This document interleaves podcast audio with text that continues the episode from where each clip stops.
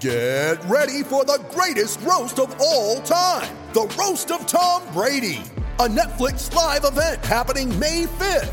Hosted by Kevin Hart, the seven time world champion gets his cleats held to the fire by famous friends and frenemies on an unforgettable night where everything is fair game. Tune in on May 5th at 5 p.m. Pacific time for the Roast of Tom Brady, live only on Netflix. You ready? Showtime. On May 3rd, summer starts with The Fall Guy. Let's do it later. Let's drink a spicy margarita. Make some bad decisions. Yes. Audiences are falling in love with the most entertaining film of the year. Fall guy. Fall guy. Fall guy. That's what the poster said. See Ryan Gosling and Emily Blunt in the movie critics say exists to make you happy. Trying to make it out? Nope. Because I don't either. It's not what I'm into right now. What are you into? Talking. Yeah. The Fall Guy. Only in theaters May 3rd. Rated PG 13. Three, two, one. When I'm working out. I love to listen to your podcast. Whenever you say something, other people react to it. Taking my breath away, Aaron. Verne Lundquist joins me. Hall of Famer Jim Calhoun, NASCAR icon Dale Earnhardt Jr. Kirk Herbstreit is on Welcome the phone. in, everybody. Episode Here. five, We. 35 of the podcast, so of Speaking. America, the Outdoor Sports Podcast. It is Friday, May 20th, 2022. People, I hope everybody's doing well. I hope everybody is having a great day. I hope everybody's ready for you already know it's going to be a loaded episode of the Air Sports Podcast. So much to get into. Here's what you need to know about today's show. Listen, I'm not going to beat around the bush. You know what we're talking about. It is this wild Nick Saban versus Jimbo Fisher back and forth in the public. I have never seen anything like it.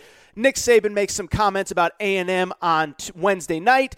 Jimbo Fisher comes out firing on Thursday morning, one of the craziest press conferences I've ever seen. And then on uh, of course later on Thursday Nick Saban kind of recants some of the stuff that he said, takes back some of the stuff he says, shuttles his words around. But what was said was said and we have ourselves an amazing lead topic of the Aaron Torres Sports Podcast. From there, just that one segment, we're going to hit on it from every single angle possible. And then we'll get to where Aaron was right, where Aaron was wrong. I think today will be a little bit of a quicker show. It's May. There's a lot of you are busy and you're traveling and you're going to the beach and you're enjoying the weather outside. So no need to go an hour, hour 10 on a lot of different stuff. This is the topic. This is what everybody wants to talk about. And so, with that said, uh, a little bit of a quicker show today. Probably 35, 40 minutes. We'll get out of here. But it will still be a very fun show with an awful lot to talk about. And so, with that said, let's get to the topic of the day. And the topic of the day, let me just say this. There are times where I sign on to do this show where, you know, you start to wonder, uh, what am I going to talk about here for 30, 40, 50 minutes, uh, you know, that I do this show three, four times a week? Well, today ain't one of those days. We are not scraping the bottom of the barrel on today's Aaron Torres Sports Podcast as, oh my goodness, the previous 24 hours from when I have been when I'm recording right now are some of the craziest in recent college football history with this wild Nick Saban, Jimbo Fisher back and forth. And you guys all know everything that happened, but let me just give t- give me 2 minutes to just explain everything that happened and then we'll get into the meat of it because I'll tell you this. It is not often that I think Nick Saban takes public L's, but I thought this was a really bad day for Nick Saban and I, I I didn't like how he handled himself. I know he has since apologized and run some stuff back and said he didn't mean to single anybody out, but I just do not think this was a good 24 hours for Nick Saban. But really, the crux of it is something that we've talked about quite a bit on this show over the last, I don't know, two to three months, and that is the 2022 high school recruiting class at Texas A&M. You probably, if you're listening to this show, don't need me to tell you, but it was the greatest recruiting class in the history of high school football, or certainly since the recruiting rankings came into place. In total, Texas A&M signed eight five-star players. Uh, they signed something in the neighborhood of 14 to 15 of the top 100 players in high school football, which is essentially unheard of, although Alabama had slightly one or two less. But this was a historically great class. And in the lead up to signing day on February, where they added a few more five stars from the early signing period, there became this rumor and innuendo that Texas A&M was paying all of its players in its recruiting class, calling it NIL, but was essentially pay for play. The rumor at the time, and it was never reported by anybody credible, not ESPN, not The Athletic, not Fox Sports, not New York, whoever you deemed to be credible. Nobody credible reported it, but it was out there that A&M was paying upwards of a million dollars per player to sign this great class and calling it NIL. Jimbo Fisher at the time responded to it. He wasn't very happy, defended his program, all that good stuff. Why do I bring it up? Why are we talking about it on, a, on a Friday in May? Well, you know why. It is because on Wednesday night, Nick Saban was doing a booster event uh, for Alabama fans, and I think everybody knows, but this time of year, it's a lot of booster events. You kind of travel around the state, travel locally, meet with fans, meet with boosters, tell them about the season, get them fired up. If you remember, ironically, this time last year was when Jimbo Fisher made the famous statement of "We're beating Alabama at some point before I before I get out of here as the Texas A&M head coach." So Nick Saban is at one of these events on Wednesday night and he's on this panel with Nate Oats and, and you know some other people from across the, the, the Alabama athletic department, and he's kind of asked about the whole situation in the world of college sports. And this is what Nick Saban said to Alabama boosters. This is what he said. He said we were second in recruiting last year. A&M was first. A&M bought every player on their team, made a deal for name, image, likeness. We didn't buy one player, but I don't know if we were go- if we are going to be able to sustain that in the future because more and more people are doing it.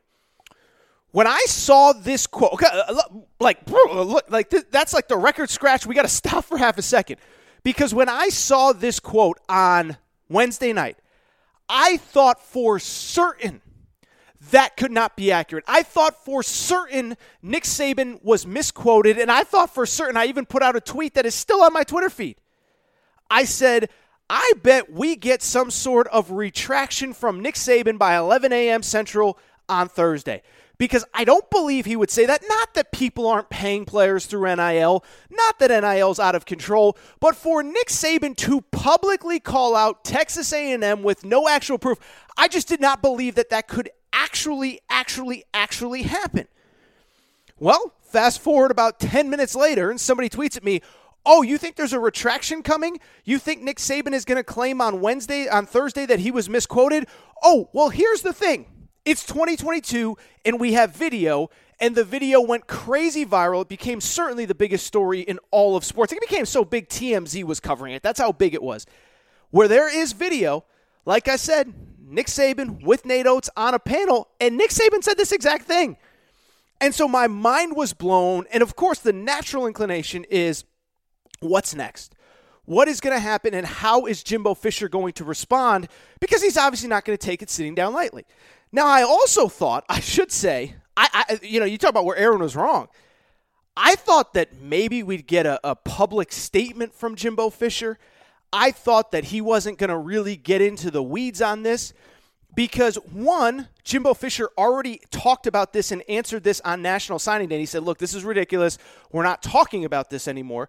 But two, I was under the impression he had a good relationship with Nick Saban. Used to work for him, all that good stuff. We all know that. Well, no, no, no, no, no. No, no, no, no, no. Jimbo Fisher was not taking this sitting down. Jimbo Fisher was not releasing a press release or making a non comment on it.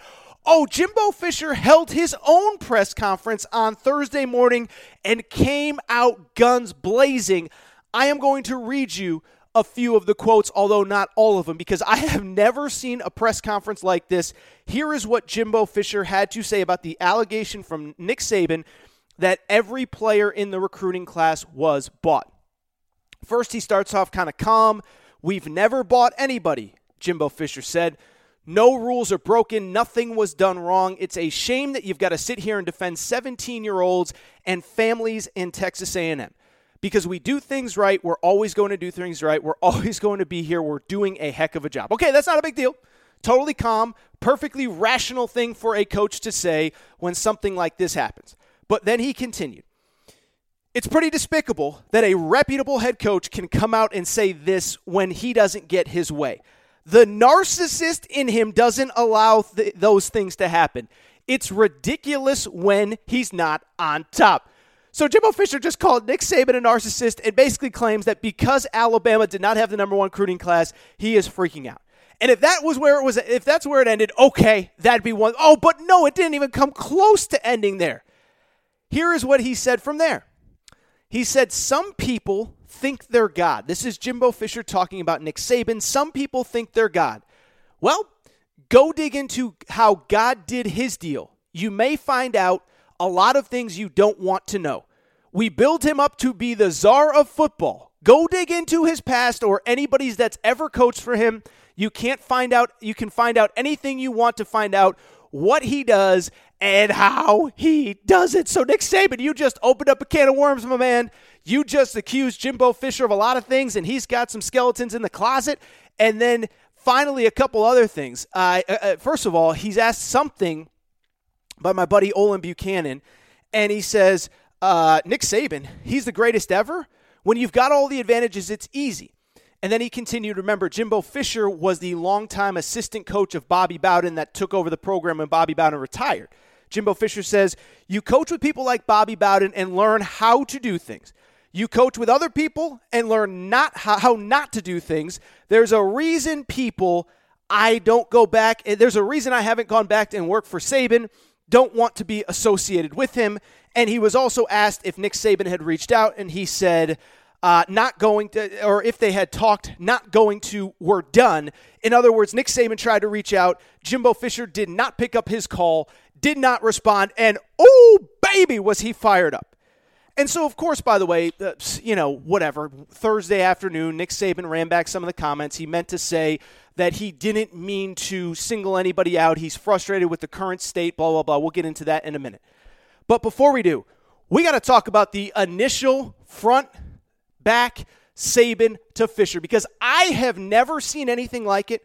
And let me also say this I don't ever remember a scenario where I just, I, I, can't ever remember Nick Saban being this wrong about something. First of all, to go back to the initial allegation, you know, I, I think at this point, it's just me and Jimbo Fisher that remain like bizarrely stunned by how big this story is and how it seemingly came out of nowhere. I've talked about it on the show before, and I just talked about it a minute ago this allegation that Texas A&M, and I understand it's a new world. I understand two things have happened in the last 12 months that could make this story spicy and juicy. NIL was put into place, and on top of that, Texas A&M signed the number one recruiting class ever. I can understand where a fan, where you, where me, if I'm a Tennessee fan, if I'm a Georgia fan, if I'm a Texas fan, can sit there and say, well, wait a second now. They never recruited like this before. Then NIL comes into place. But first of all, Nick Saban publicly in front, I don't care if it's his own boosters, but to publicly accuse Jimbo Fisher, here is my fundamental issue. My fundamental issue is there is no credible report. No one credible has ever definitively said, here is the proof that Texas A&M offered every single one of their recruits a million dollars. I've said it before. The initial report started on an Oklahoma message board, if I understand correct, which was then picked up by brobible.com. Brobible.com.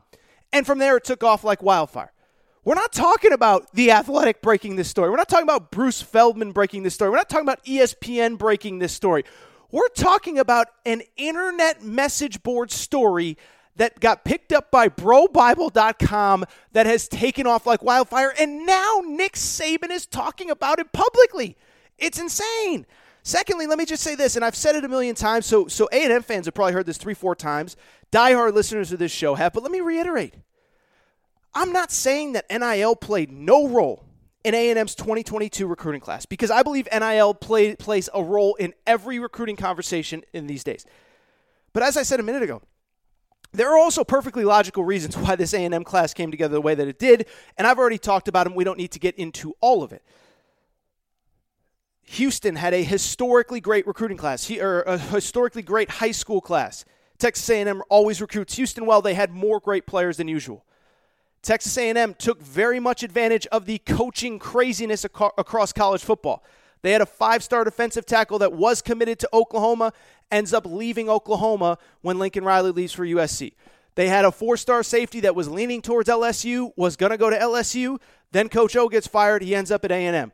Shemar Stewart, five star from Miami, was leaning towards Florida and Miami. They both changed coaches. He ends up at Texas A&M. And then in an interesting twist, by the way, especially in the post John Ruiz era, he literally said at his press conference, if it was about money, I would have gone to Miami. I would have stayed home. So take that for what it's worth since we're just taking rumors and innuendo. Those are the reasons. Beyond that, remember, Texas A&M was coming off a 2020 season in which they went 9 and 1 and finished 5th in the country. Most of these kids committed before the season even started, or at least a fair number of them committed before the season started. Let's also remember that they beat Alabama, that many of these recruits were on campus when they beat Alabama, and they basically got the best version of Texas A&M that you could possibly get in that scenario. So, one, we have no credible reports. Two, there are legitimate reasons why this class came together the way that it did. And I'm not saying NIL played no role, but to say that it was the reason with no credible proof is bad. But here is where my frustration personally with Nick Saban comes in. And I think the frustration of 13 other SEC fan bases comes in. Nick Saban's being a total hypocrite here. For him to go on a podium, and again, I get that he's in front of his own boosters. I get that one, he's trying to scare them into donating more money. I get all that. But at the same time, this is a totally hypocritical BS move, okay? And I'll tell you why. Because even if Texas A&M did what he accused them of, which we again have zero tangible proof of, here's the bottom line. It's not as though Nick Saban has not bragged about Alabama's own NIL enterprise before. Remember, July 1st, 2021, NIL comes into law uh, by NCAA bylaw. Okay, so every state has different laws, which we've talked about and which we'll actually talk about again here in a minute. But July 1, NIL is allowed. Players can get paid for their name, image, and likeness. Okay. Where was Nick Saban about two, two and a half, three weeks later?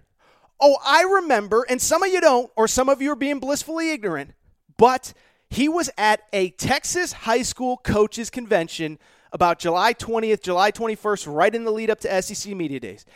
And do you remember what he said at the Texas coaches convention in mid July of 2021, right after NIL? Oh, I remember. He said, Well, you know, it's the strangest thing. It's crazy. Our quarterback, who's never started a game, this was Bryce Young last year before Bryce Young had ever started a game in Alabama. Oh, our quarterback, that guy's made right around seven figures and he's never even started a game. It's the craziest thing. And at the time, we all looked at it like one, that's crazy. He never started a game. But two, that was Nick Saban using NIL in his own right as a recruiting tool. And I know what Alabama fans will say. Well, it's different because he was already on campus. It's different than A&M paying players, which by the way, we don't have proof that A&M has done. But is it really different though? By technicality, it's kind of sort of different because he was on campus, but if NIL is really about your name, image and likeness, what had Bryce Young done to that point to earn a million dollars or so, give or take from Nick Saban's mouth? Absolutely nothing. And so you can't, out of one side of your mouth, brag about how great NIL is to all the high school coaches in the state of Texas and tell them it's incredible. You come here, it's the darndest thing. My guy hasn't even started a game, he's making a million dollars. And then complain because you believe that Texas A&M or anybody has a perceived advantage in recruiting. I would also mention, you know, this was some of the stuff that Jimbo Fisher talked about. I'm not into the game of rumors and innuendo. I'll defend Jimbo Fisher until we get a report from the Athletic from the New York Times, from wherever that has proof that all these guys got a million dollars. And if it, if it does, then I'll come back and apologize to Nick Saban. But at the same time, it's not as though, as Jimbo Fisher said, Nick Saban doesn't have a few skeletons in his closet, or at least the programs that he's been involved in, the players that he's been involved in, whatever. We've seen pictures of Alabama guys throwing around cash.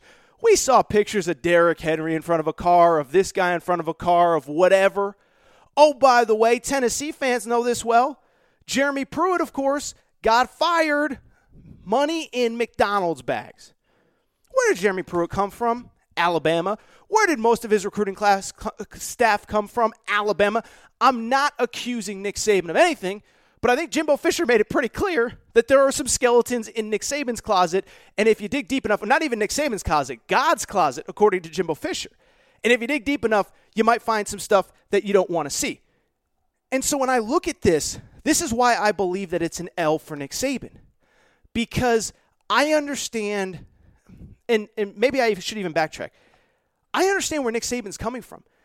Nick Saban, this is a crazy evolving world of college football, and Nick Saban just wants some guidelines. He wants some oversight. He doesn't want Texas A&M to be able to do this. He doesn't want Georgia to be able to do this, Florida to be able to do that, Tennessee to be able to do that, and Alabama to be able to do this.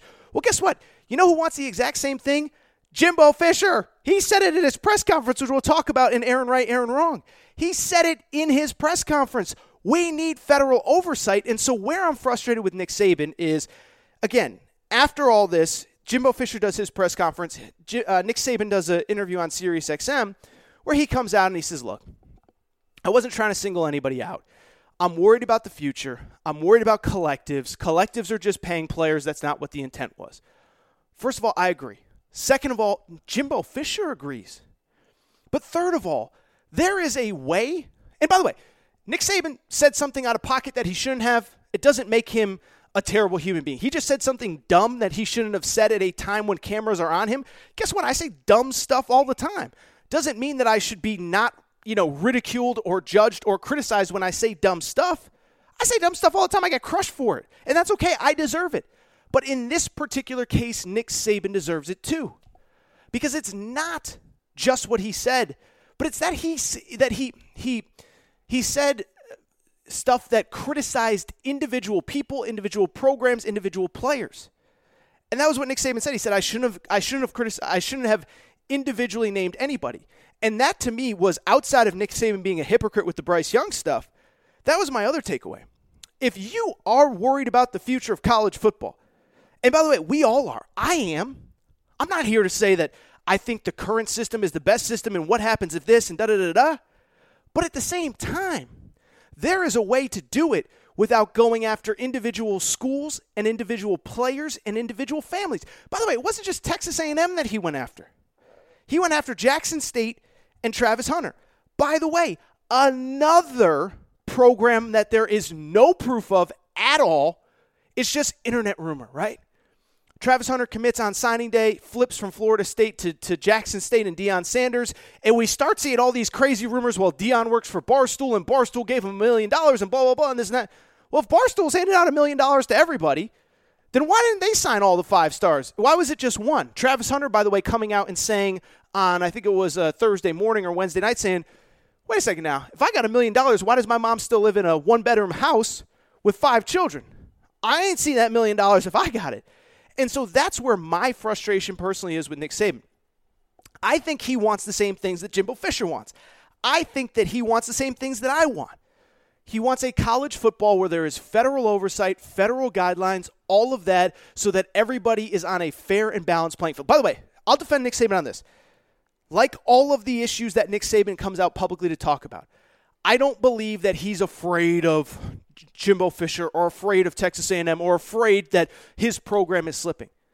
He just wants what's best for the sport and he wants if you want to call them fair rules, I don't know about fair, but he wants something across the board that evens the playing field. He doesn't want in a hypothetical world Texas A&M or Texas or USC or whomever to be able to have a, a $30 million budget for a recruiting class and a school like I don't know, Alabama, Ole Miss, whoever have less. And so I understand that he wants what's best for college football. I do not judge him for that at all. I also think there was a way to, to do everything that he did on Wednesday night without calling out Jimbo Fisher specifically, without calling out Jackson State specifically, without calling out Miami specifically, although that one's a little different because he did talk about Nijel Pack, which that number is public. There is a way to do that without going after families, players, and coaching staffs. There's a way to say, guys and girls, I love your support of Alabama. I'm worried about the future. We have rumors that schools are paying players upwards of a million dollars and calling it NIL. We have rumors that some of our conference rivals aren't playing by the same set. there is a way to do it without calling out Jimbo Fisher specifically without calling Texas A&M specifically without calling out Jackson State specifically and I can't help but think that Nick Saban took an L on Wednesday night. Doesn't make him a bad human being. Doesn't mean, by the way, that he doesn't want what's best for college football. But in this case, in this world, he went after individual players, individual coaches, individual families, individual schools. I thought he was dead wrong. I thought Jimbo Fisher had every right to defend himself. It made for great content, by the way. I can't sit here and lie and say it didn't make for great content. It made for great content, but I think Nick Saban was dead wrong on this. And I don't, I don't have any problem with Jimbo Fisher defending himself. I don't have any problem with Jimbo at all. I, you got to fight for your program. You got to fight for yourself, right? The whole, I'm not trying to make it into something that it's not, but the whole JJ Redick thing. If you the last couple weeks, I'm allowed to defend. You call me a name on your podcast, I'm allowed to defend myself, and it's the same with Jimbo Fisher. He's allowed to defend himself. It made for great, great, great content. And I'll tell you this: I'm not the first person to say it. I cannot wait to see what these two teams have in store when they play on October 8th in Tuscaloosa. All right, this is what I want to do. I want to take a quick break. I want to come back, and I do want to wrap just two segments today. We did Saban versus Jimbo, and let's wrap with where Aaron was right, where Aaron was wrong. I'm going to hit on a lot of different stuff, an aspect of the Jimbo uh, Saban stuff that you may not have thought about, Shaden Sharp, NBA draft lottery, all sorts of good stuff. I will be right back. Two segments today, shorter Friday show. Aaron right, Aaron wrong. That is next.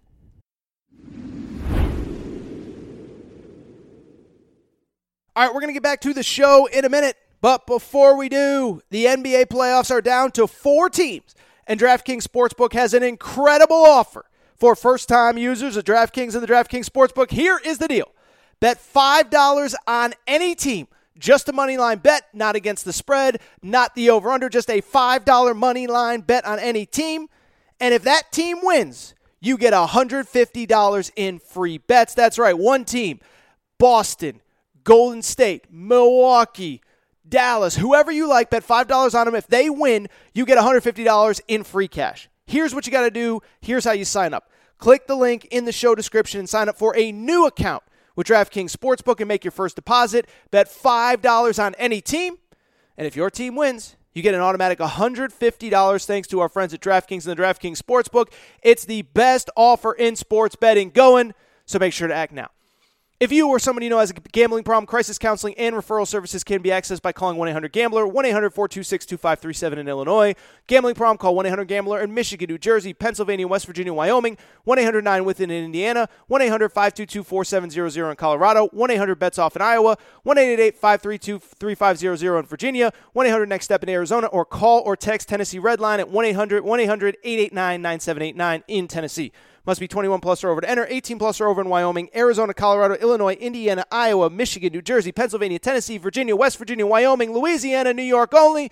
Minimum $5 deposit, minimum $5 wager. Eligibility restrictions apply. See DraftKings.com slash sportsbook for full terms and conditions.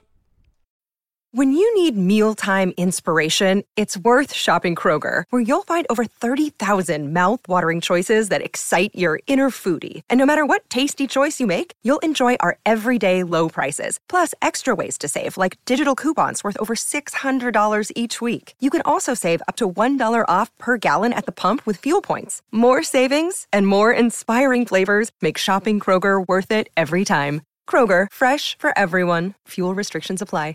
Hey guys, it is Ryan. I'm not sure if you know this about me, but I'm a bit of a fun fanatic when I can. I like to work, but I like fun too. It's a thing. And now the truth is out there. I can tell you about my favorite place to have fun Chumba Casino. They have hundreds of social casino style games to choose from, with new games released each week. You can play for free anytime, anywhere. And each day brings a new chance to collect daily bonuses. So join me in the fun. Sign up now at chumbacasino.com. No purchase necessary. Group. Void were prohibited by law. See terms and conditions. 18 plus. Judy was boring. Hello. Then Judy discovered chumbacasino.com. It's my little escape. Now Judy's the life of the party. Oh, baby. Mama's bringing home the bacon. Whoa. Take it easy, Judy. The Chumba life is for everybody. So go to ChumbaCasino.com and play over 100 casino style games. Join today and play for free for your chance to redeem some serious prizes. ChumbaCasino.com. No purchase necessary. Void were prohibited by law. 18 plus terms and conditions apply. See website for details.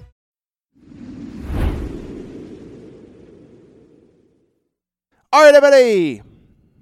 I am back. Good to be back. Good to be back. Final segment of the show. So good to be back. First of all, thank you again to our partners, DraftKings and the DraftKings Sportsbook. Remember, any new user, $5 money line bet. If your team wins, $150 in free cash, rest of the NBA playoffs. Pick any team that's playing any game, bet $5 on the money line. If you win that bet, if the team wins that you bet on, you get $150 in free cash. Thank you again to our partners, DraftKings and the DraftKings Sportsbook. Incredible offer. We love working with them. Thank you to DraftKings. With that said, though, I do want to wrap today's show with what has quickly become America's favorite segment where Aaron was right, where Aaron was wrong. Last segment of the show. We'll get out of here. We'll get into the weekend. We've been doing this on Fridays, and I think it's worked out really well. You know, during football season, I obviously got to make my picks at the end of the week. During basketball season, we're kind of previewing what's coming up on that weekend. But during the summer, there's not as much going into Saturday and Sunday. So, where Aaron was right, where Aaron was wrong is the perfect way to end the week. By now, you all know the drill. Stole this from my buddy Colin Cowherd. Colin does where Colin was right, where Colin was wrong every week, and I thought I'd bring it to the show. The concept pretty straightforward. I like to give out an awful lot of opinions over the course of any given week, month, year on social media, on this podcast, on my radio show, and I get a lot of stuff right. And when I get stuff right, oh, you better believe that I love to talk about it. Just ask JJ Redick. Just ask JJ Redick, baby. But guess what? I get a lot of stuff wrong too. And that is the concept of this segment is sometimes I like to take victory laps, but sometimes I got to take L's and give myself a little slap on the wrist. And so let's get into it where Aaron was right, where Aaron was wrong. Where Aaron was right. Let's get back to the topic that we just talked about for 20 minutes to lead the show, and that is Nick Saban versus Jimbo Fisher. Because I do think that while the fireworks and the back and forth and Jimbo said this and Nick Saban said that, while that got caught up, you know, that, that that's what made the headlines, obviously, right? But if you actually listen to both of them, they essentially said the same thing. They want regulations, they want things put in place, and this is something that I talked about weeks ago. If you remember, I think it was really about the end of April, the Jordan Addison thing, which we'll talk about in a minute. I was up in arms, I was yelling and screaming, and then I brought on my buddy Dan Lust, the lawyer, and we talked an awful lot about just the state of NIL and can anything be done. Dan Lust said that he believes at some time, some point federal oversight will come in.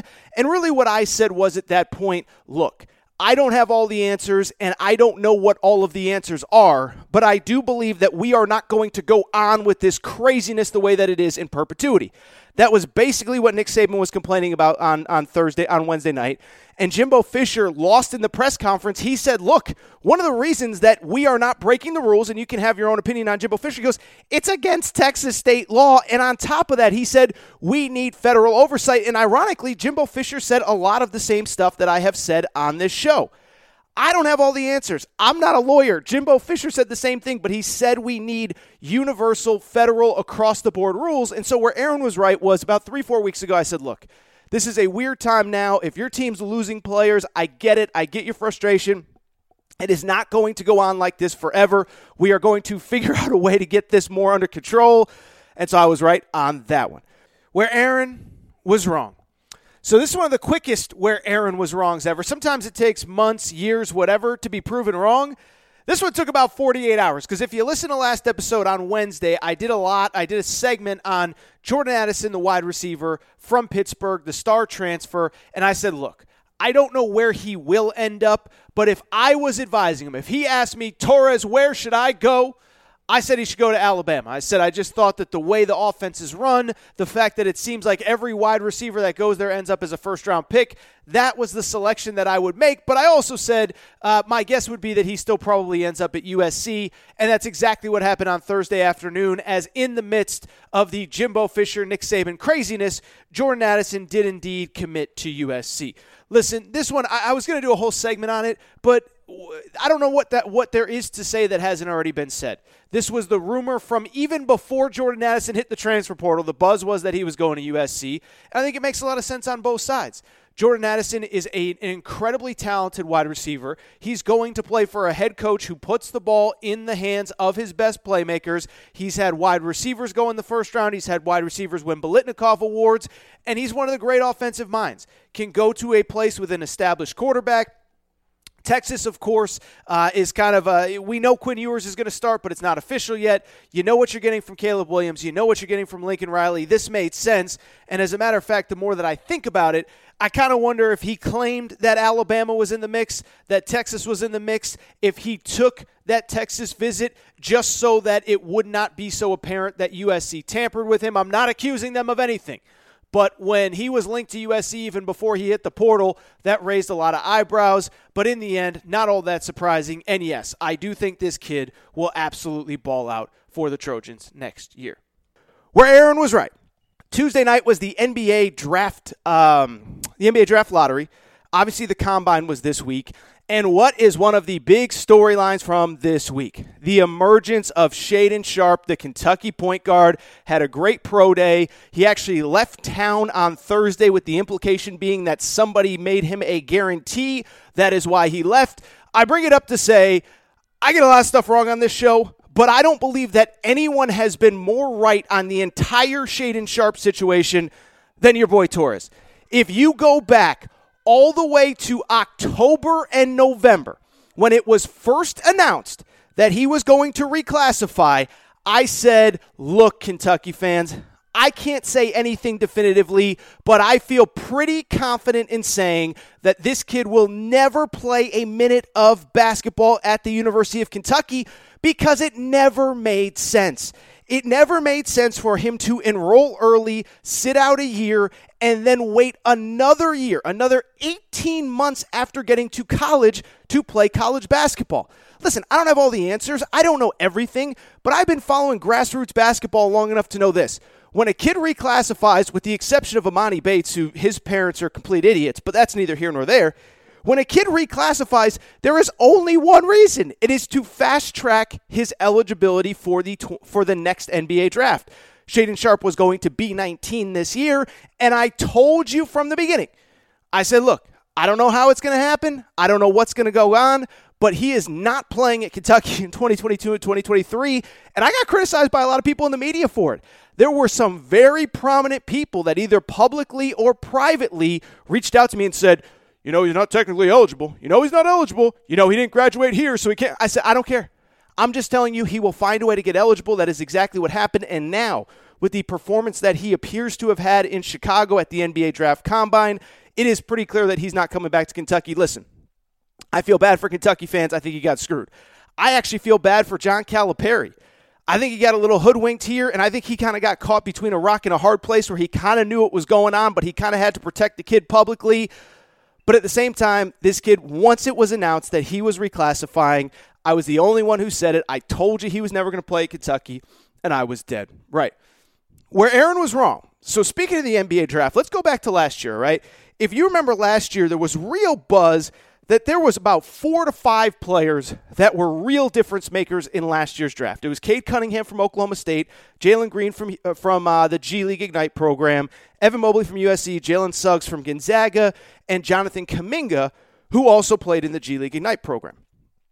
I agreed with that sentiment. I had them in a little bit of a different order, but I said those are the clear top five.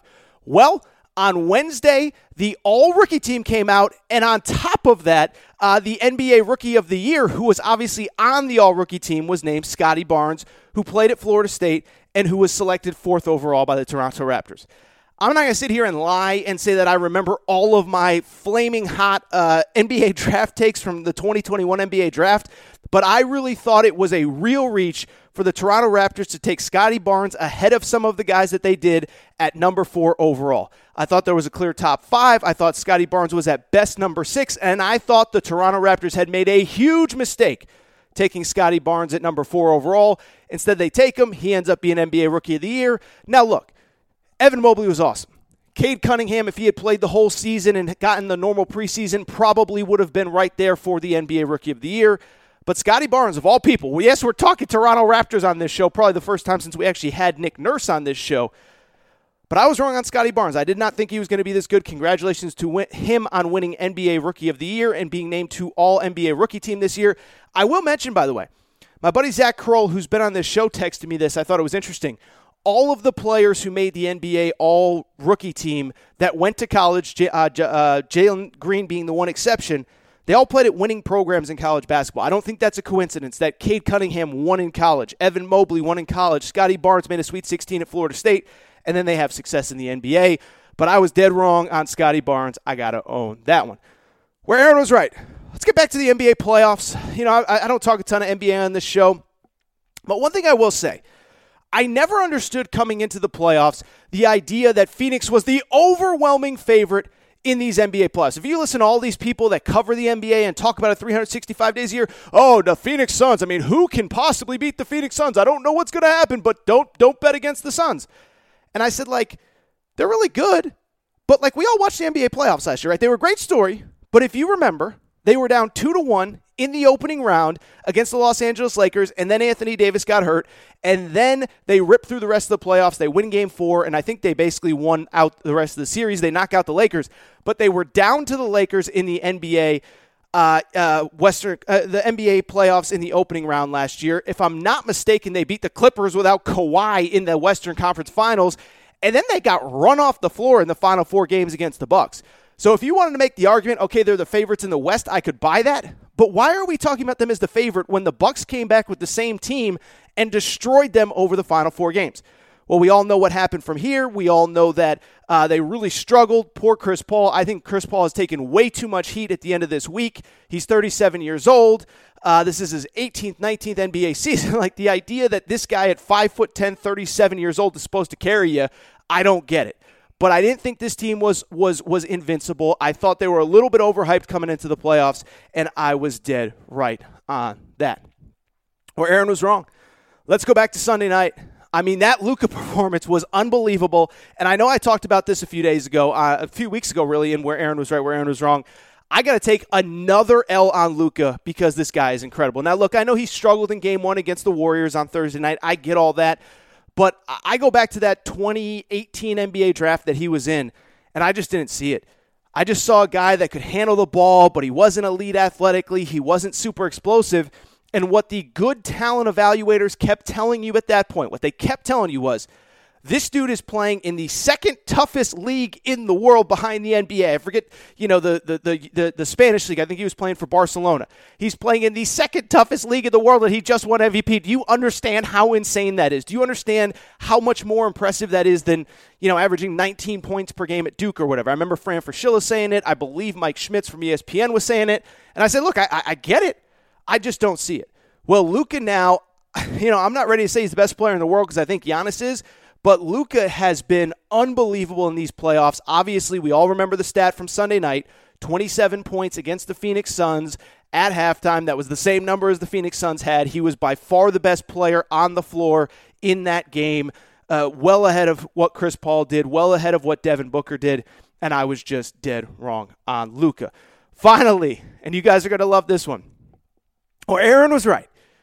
Let's get to maybe the biggest topic in all of sports, and that is, of course, UConn football recruiting with Jim Mora. Okay, so here's the deal. On Monday and Tuesday, so so for people who don't really know the, the sports calendar, obviously we talk a lot of portal on this show, but after spring practice, a bunch of players from all over the country that knew they weren't going to play next year all entered the transfer portal. And so we're starting to see kids commit, this and that. I talk more basketball than football this time of year. But on Tuesday, UConn, it was actually Monday, but on, on Monday, UConn got commitments from a former four star who played at Texas and a former four star who played at Missouri. Why do I bring it up? It is because when Randy Edsall resigned or was fired, depending on how you look at it in the fall, I had so many people tell me, Torres, your alma mater, they should just shut down their football program. They stink. They should go to FCS. Why are they even trying? You can't be an independent in the modern era unless you're Notre Dame. It doesn't work. And my argument at the time was pretty straightforward. I said, look, I'm not claiming my school is Alabama. I'm not claiming my school is Texas A&M or USC or Texas or Georgia or Florida. But this school is and this job is not nearly as bad as people are making it out to be. Yes, it's an independent school, but guess what? Being an independent means you get to play more quality teams than teams in the MAC, than teams in the Mountain West, than teams in Conference USA. UConn has two Power Five schools on their home schedule next year. They go to Michigan in coming years, to ten- Tennessee. Uh, they go to Ohio State a few years from now. So you're playing the biggest brands. You get good teams to come to your home field. Um, and it's just it's it's a different deal, right? I'm not saying you should choose UConn over Tennessee or Florida or Georgia, but it's a better job than Akron and San Jose State and uh, you know Nevada and Colorado State. And so to come full circle, Jim Mora is cleaning up in the on the recruiting trail and in the portal. Got a quarterback in the in the winter from Penn State. Got got players from Kentucky, Texas Tech, Tennessee, Missouri, and all of them aren't going to work out. But as I told you, all you needed was a real coach at this school, a guy that embraced the portal, a guy that believed in the school and everything that it sold. The other thing, keep in mind, UConn, again, UConn's almost fans and alumni, they don't have the money of Texas or Texas A&M. But it's a state school. It's the only Power Five in that state, or it's the only, um, yeah, but not Power Five, but Power Six if you include basketball and all that stuff. It's the only major university in the state. It is well run. It is well funded. And I kept telling you, I said, this job is not as bad as you think. Give Jim Mora some time. I'm telling you. I know a lot of you guys and girls don't care about going to mid tier bowl games, but give it a year or two. Jim Mora will have UConn in bowl games. This job is not nearly as bad as you think. A major, major, major recruiting week for Jim Mora. All right. With that said, I think that's it for today's episode of the Aaron Torres Sports Podcast. Again, quick episode today. Just felt like, look, outside of the Saban stuff, outside of the Saban Jimbo Fisher stuff, there's not a ton going on. So it just felt like a good time to just get in, get out, give you a quick 30, 35, 40 minutes, get out of here, and allow you to move on with your weekends. With that said, before we get out of here, I want to thank you guys and girls for listening to the Aaron Torres Sports Podcast. First of all, if you're not subscribed, make sure to do so. Apple, Spotify, Amazon Music, Google Music, wherever you listen to podcasts, make sure you're subscribed. Also, make sure to rate and review the show. Go ahead, give us a quick five stars. Let us know what you like, what you don't like, all that good stuff. Make sure you're following on social media at Aaron underscore Torres on Twitter, at Aaron Torres Pod on Instagram, Aaron Torres Podcast Questions at gmail.com, Aaron Torres Podcast Questions at gmail.com. That is all for today's show. Hope everybody's enjoying the middle of May. Hope everybody's going to have fun this weekend. The weather's getting nice. Hope everybody has a great weekend. Shout out to Torrent Craig. Shout out to Rachel, who hates my voice. I'll be back on Monday with a new episode of the Aaron Torres Sports Podcast. Step into the world of power, loyalty, and luck. I'm going to make him an offer he can't refuse. With family, cannolis, and spins mean everything. Now, you want to get mixed up in the family business. Introducing The Godfather at ChumbaCasino.com. Test your luck in the shadowy world of the Godfather slot. Someday, I will call upon you to do a service for me. Play the Godfather, now at ChumbaCasino.com. Welcome to the family. No purchase necessary. VGW Group. Void where prohibited by law. 18 plus. Terms and conditions apply. Hey guys, it is Ryan. I'm not sure if you know this about me, but I'm a bit of a fun fanatic when I can. I like to work, but I like fun too. It's a thing. And now the truth is out there. I can tell you about my favorite place to have fun. Chumba Casino. They have hundreds of social casino style games to choose from with new games released each week. You can play for free anytime, anywhere and each day brings a new chance to collect daily bonuses. So join me in the fun. Sign up now at ChumbaCasino.com. No purchase necessary. Group. Void were prohibited by law. See terms and conditions. 18 plus.